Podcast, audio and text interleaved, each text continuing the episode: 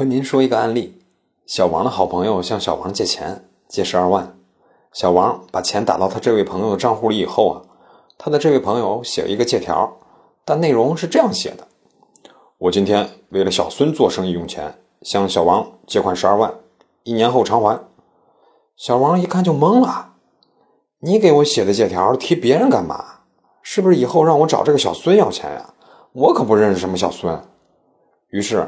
小王就单独来到公证处咨询能否办理借款合同公证，答案是能办理，但是不用办理也行，因为这张借条是有效的。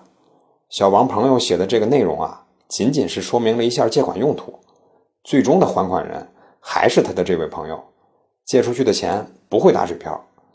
所以和您做个总结：如果您手里的借条写的是。张三为了李四向你借多少多少钱，这个表述啊是没问题的。实在不放心，可以考虑去公证处办理一个借款合同公证，这样就完美。以上就是今天的音频，供您参考。